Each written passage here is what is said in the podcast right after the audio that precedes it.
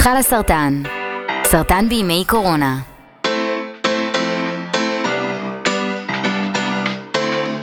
אז היי לכולם ולכולן וברוכים הבאים לפודקאסט המחלה של חלה סרטן, אני ענת שפירא, אני בת 39, אה, אני אימא של ארי ולי ובת זוג אה, של ליאור, יש לי עסק אה, בעולמות השיווק, זאת אומרת שאני עצמאית, ואני גם סטודנט לתואר שני וגם מחלימה מסרטן שד, ואני מארחת היום באולפן את נוגה קלינגר, שהיא גם חברת קהילה שלנו, שיש לנו כמה קווי דמיון, ב...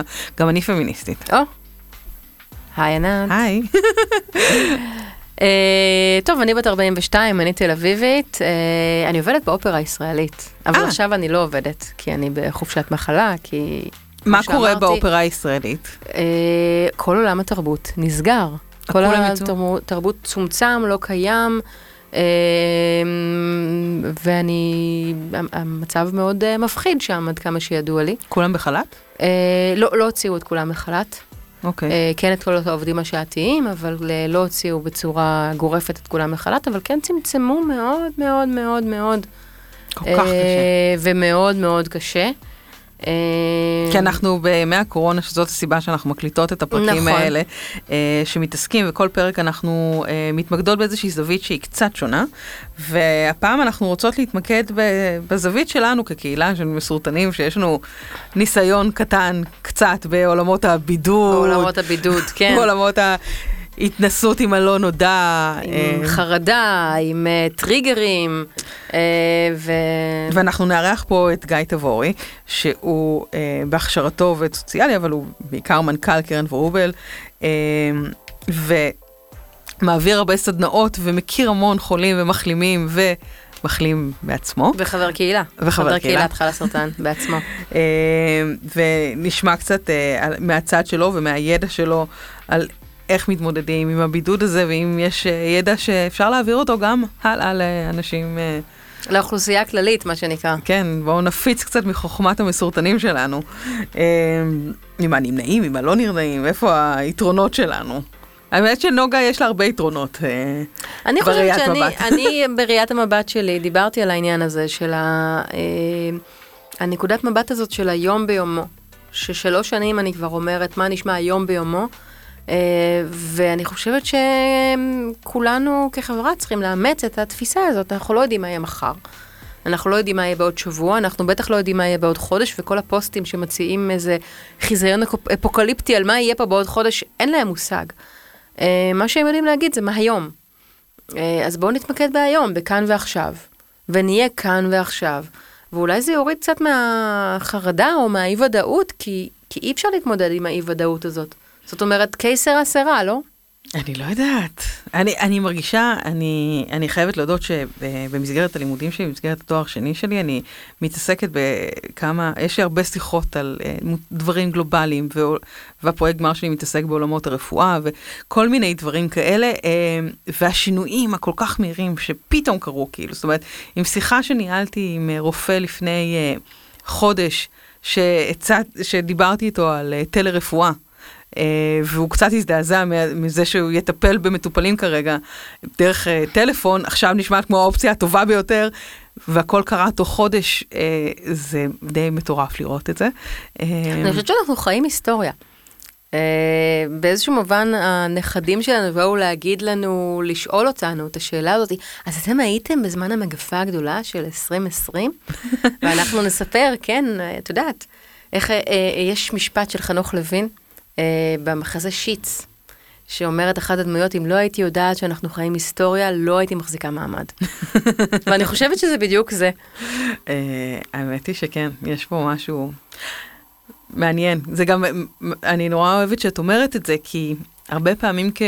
בזמן הסרטן נורא קשה לחשוב על העתיד. אין לנו, מפחיד לעשות תוכניות, לחשוב על דברים שיקרו עוד שלוש, ארבע שנים, אנחנו, אתה לא יודע אם, את לא יודעת אם יש לך עתיד. אה, וזה מאוד משנה, ההבחנה הזאת היא כל כך משנה את הפרספקטיבה לגבי הדברים האלה, ומה נכון ומתאים יותר מזה עכשיו. אנחנו לא יודעים איך העתיד שלנו ייראה. לגמרי. אה, אבל קודם כל יש לנו את התקופה הקרובה לעבור. אה, אני חושבת שגיא יכול לתרום לנו, אז בואי נזמין אותו. היי גיא. היי גיא. אוי, שאני נורא רציתי להגיד את זה, סליחה. אני יודעת שאומרים לך את זה כל אהלן, הזמן. אם הייתי מקבל שקל על כל פעם, הייתי... כן, היית כמו גיא. ההוא. היית כמו גיא ההוא. הוא בטח. שומע הכי הרבה, היי גיא. כנראה. אז ערב טוב ונעים מאוד, ואני שמח להיות כאן איתכם. היי, אנחנו שמחות לארח אותך. אה, אז בוא תספר לנו קצת על הניסיון שלך והחוויה שלך. אה, בעולם הבידוד, כי אנחנו שמענו ככה כמה פעמים, שמענו, דיברנו גם עם, אה, אה, בצד הרפואי ובצד הפסיכולוגי, וכולם דיברו, ודיברו על מסורטנים והפרידו, אבל יש את מושתלי מח העצם. ואתה בתור המייצג הזה של המושתלי מח העצם, אה, במה אתם כל כך שונים? עכשיו הכ- הכרזת עליו כ poster child. כן, אה? לא, אבל, יש כאן, אבל יש שתי רמות במושתלי מח עצם, זה כמו שיש את הג'ובניקים, קרביים וסיירת, כן. אז גם, אה, זה, אז יש את המסורטנים הרגילים, שהם שם למטה. יש את אלה שעברו השתלת מח עצם עצמי שאלה הקרביים, הסיירות זה שעברו השתלת מח עצם מתורם. אה. כבר ה... שזה כבר הטופ של הטופ, ואני, מכיוון שתמיד רציתי להצטיין, אז אני בוגר גם השתלה עצמית וגם השתלה מתורם. אז יש לי ניסיון ב... עוד overachiever יש לנו פה. לא, אנחנו אוברצ'יברים בצורה יוצאת דופן. אמרתי כבר שאנחנו, גם בתוך עולם הסרטן, יש את הדרגות האלה, אלה שלא עברו כימו, ואלה שכן עברו כימו. את- לא הקשבת לפרק, אבל יש לנו פרק על זה שאין סרטן קל. אה, אין סרטן קל. אנחנו, החוויה היא... אז, בתור בוגר סיירת, אז, אז בתור בוגר סיירת אני מאוד מסכים עם האמירה הזאת, אין סרטן קל וגם אין סרטן קשה. כמו שכל חוויה או כל דבר הוא סובייקטיבי, גם זה, גם התמודדות עם סרטן. ואני יכול להגיד שזה שבן אדם אחד עובר חוויה שהיא כאילו אובייקטיבית נורא קשה, זה לא אומר שלא זה יהיה ככה, ואותו דבר ההפך. יש משהו בקטלוג הזה, שבצחוק אמרתי, על סיירות וקרביים וכאלה, שאז אנחנו קצת מצמצמים ומקטינים חוויות של אנשים אחרים, כי אם ניקח בן אדם שעבר, לא עבר טיפולים, או אישה שעבר רק ניתוח למניעתי כזה או אחר, אז כאילו החוויה שלה היא קלה יותר, וזה ממש לא בהכרח וזה לא המצב. אה, אז אני מאוד דוגל בצניעות ובהבנה של חוויה של כל בן אדם, אה, בלי קשר לחוויות האובייקטיביות הקשות או קלות שהוא עבר. אני, אני ב-2006, אני אובחנתי לירושלים מוצ'קין, ובתוך ארבע שנים היה לי שני היש- הישנויות, ועברתי על השתלה עצמית, ואחרי, ובפעם ה... שלאחר כך עברתי השתלת מח עצמי תורם. מה אה, ההבדל בין השתלה עצמית להשתלת מח עצם מתורם? אני אעשה 60 שניות על כזה. כן, אה, לטובת מי שלא עבר. כן, למי שעוד לא עבר, סתם.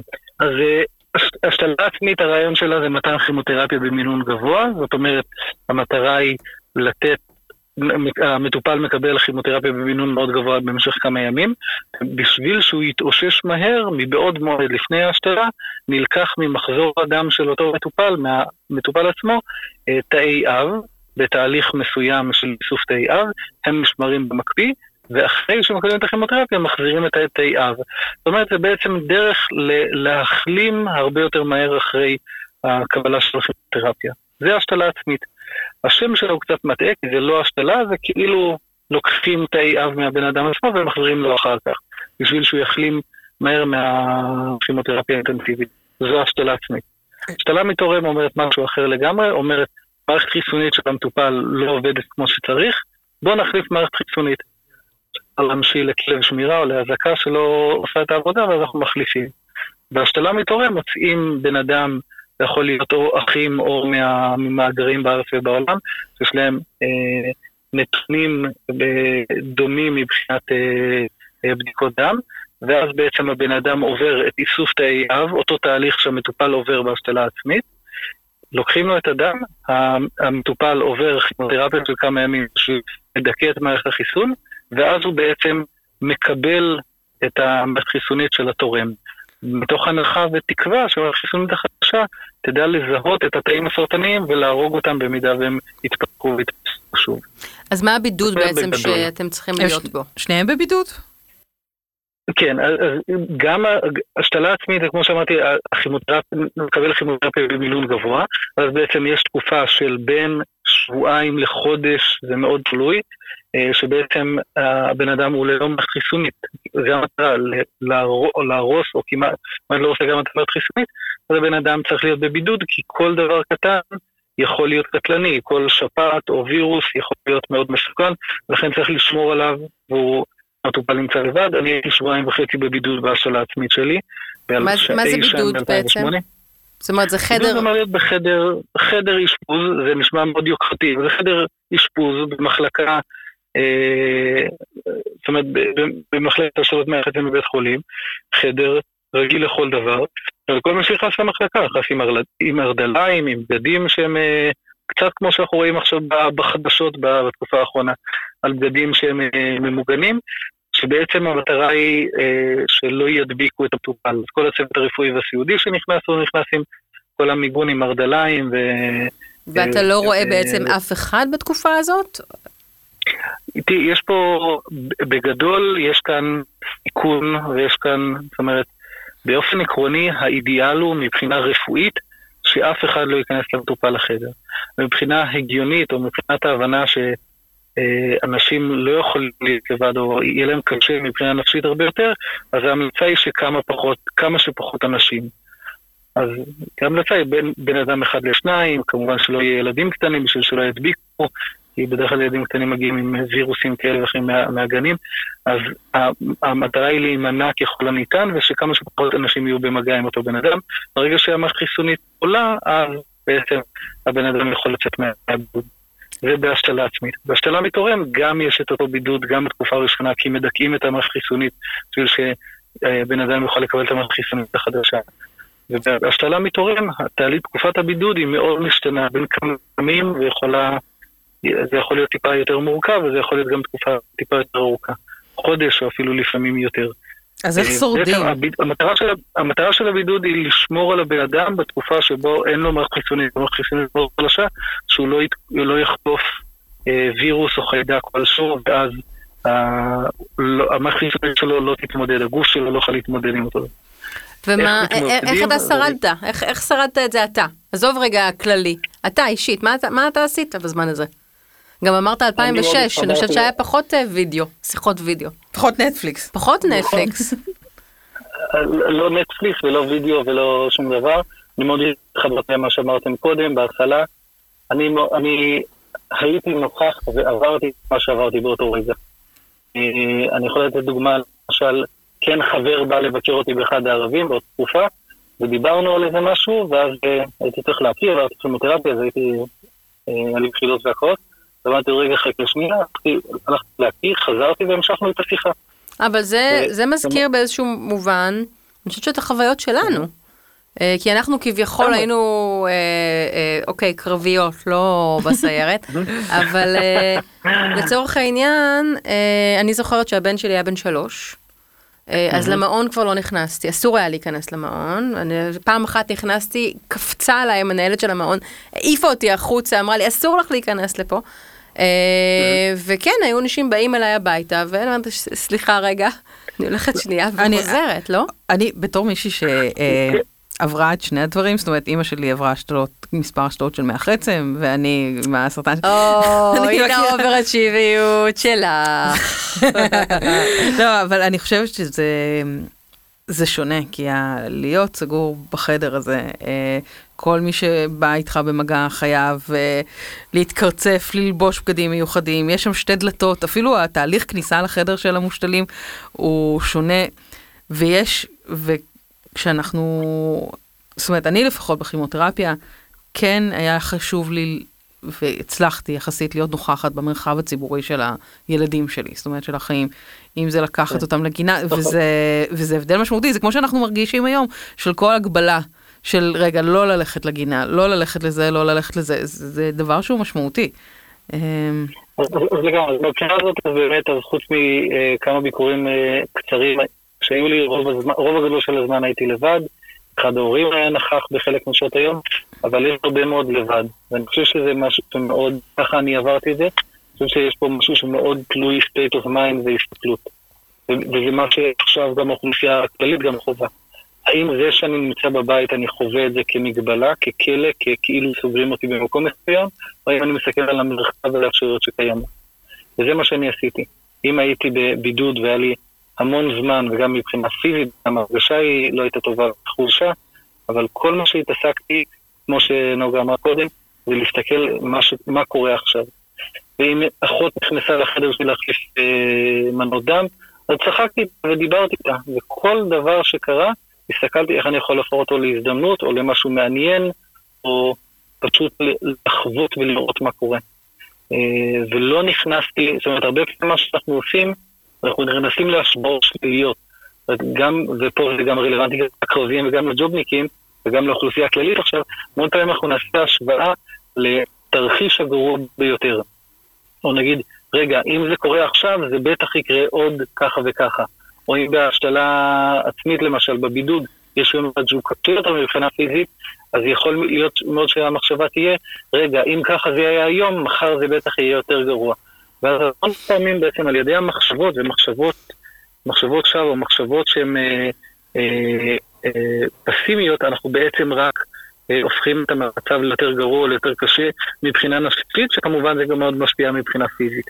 אז המיקוד שלי היה בהשתלות היה על מה אני יכול לעשות על מנת להבריא יותר מהר, ואני לרגע אחד בכל התקופה הזאת לא דאגתי, לא, לא, לא ריחמתי על עצמי, לא שאלתי למה זה קורה לי, לא, לא פחדתי, לא הייתי עסוק בדברים האלה, כל המיקוד שלי היה לעשות דמיון מודרך, לראות כל דבר שקורה, לקבל כל דבר שקורה, בין אם זה היה דלקת ריאות שהתפתחה לי תוך כדי וקיבלתי טיפולים עליה, או כל דבר שהיה, זה היה בסדר. וזה בעצם המסר שהייתי רוצה אה, להעביר. בעצם מה ש...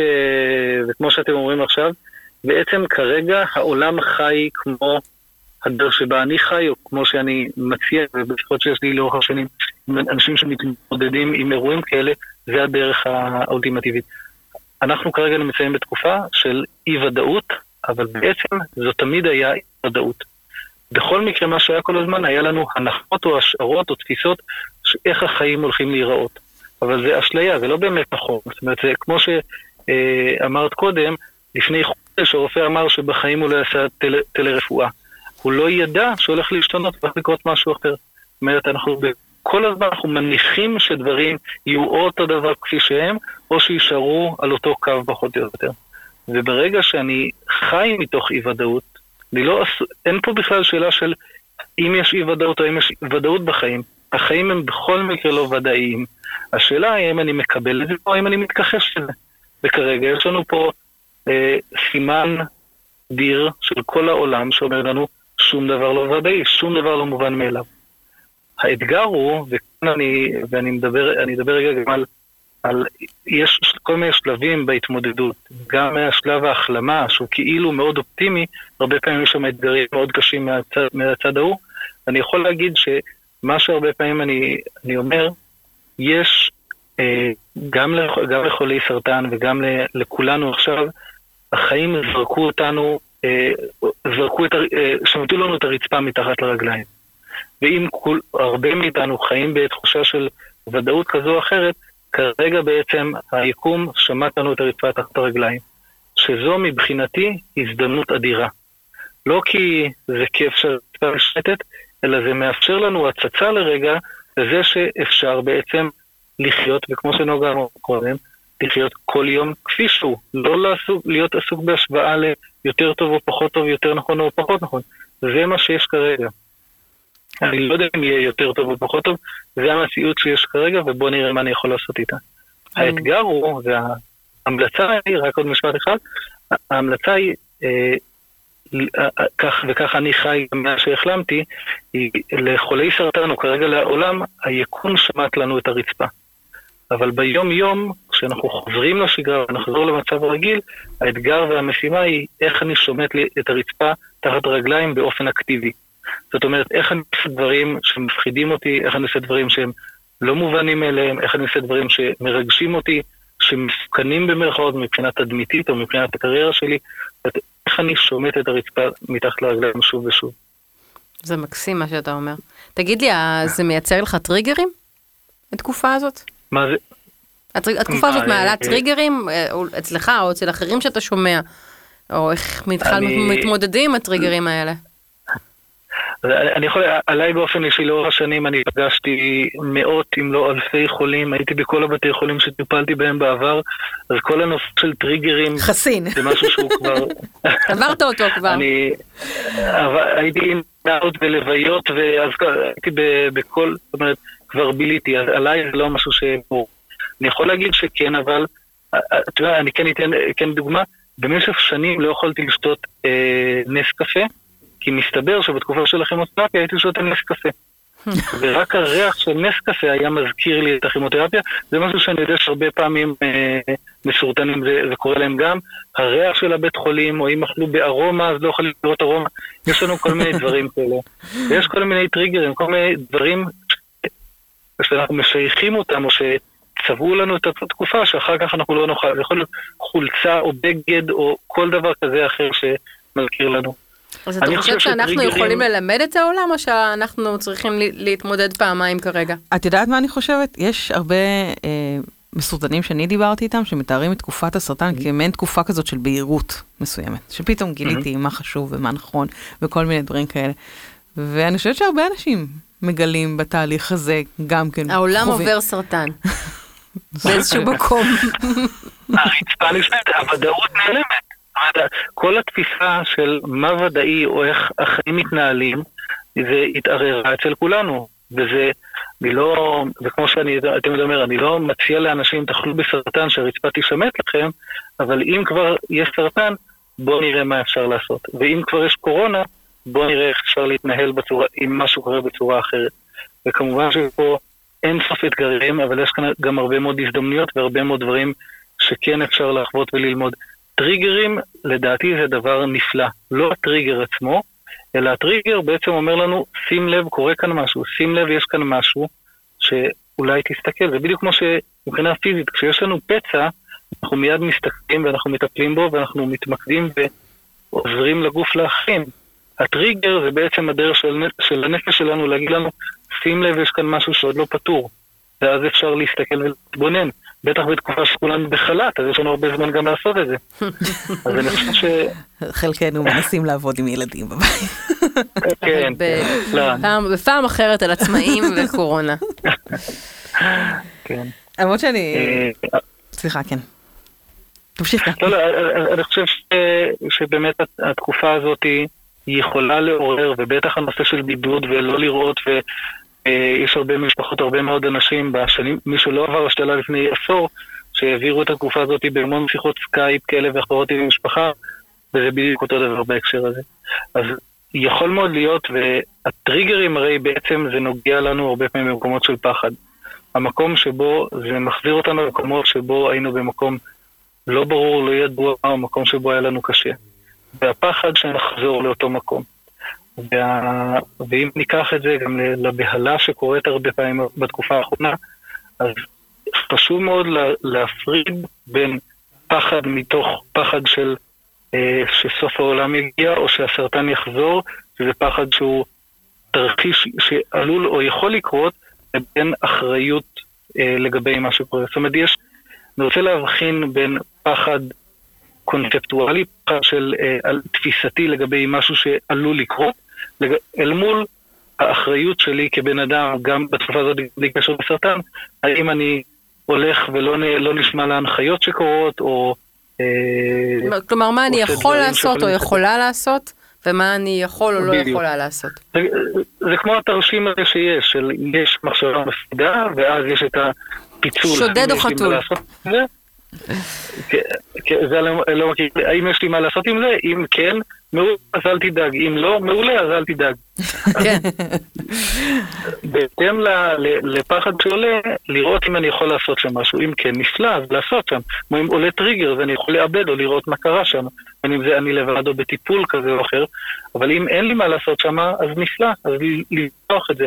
כי להיות עסוק עכשיו בין, במחשבה ובפחד שאני וכל אה, מחלים מסרטן שאי פעם פגשתי שותף לאותו פחד, הפחד שהסרטן יחזור. זה מחשבה או פחד הכי לגיטימי והכי הגיוני שיש. זאת אומרת, כשעולה הפחד, השאלה היא, מה אני עושה כשהפחד עולה? האם אני הופך את הפחד ואני רק עסוק בו וכמו כאילו אני מחטט בפצע, או שאני רואה את הפחד הזה, אומר לעצמי, גיא, אני אוהב אותך, מותר לך גם לפחד. אוי, מקסים. ואני מאפשר לי גם להיות בפחד, גם במקום הזה. גיא, המון... זה מה שהופך אותנו להיות אנשים. זה, זה. ממש ממש מקסים, ואני חושבת שאפשר לאמץ את זה. כן, המון המון תודה גיא על כל הידע שחלקת איתנו. אני ממש מרגישה שאנחנו אה, בסוג של אה, מיני טיפול וגם יש משהו בפלטפורמה הזאת של הפודקאסט שמייצרת את השיח הזה על הסרטן וגם לדבר על הפחדים שלנו גם בזווית הזאתי שאני ממש שמחה שהצלחנו אה, לגמרי. לייצר פה. אה, אז עד כאן הפרק הזה, אם אתם רוצים להמשיך לדבר על זה ולקבל עוד מידע או לספק את יצר הסקרנות שלכם, חפשו את חל הסרטן בפייסבוק, בקהילות שלנו או באינסטגרם, ואנחנו נהיה כאן שוב בפרק הבא, ועד אז תשמרו על עצמכם קורונה. תודה נוגה. ביי.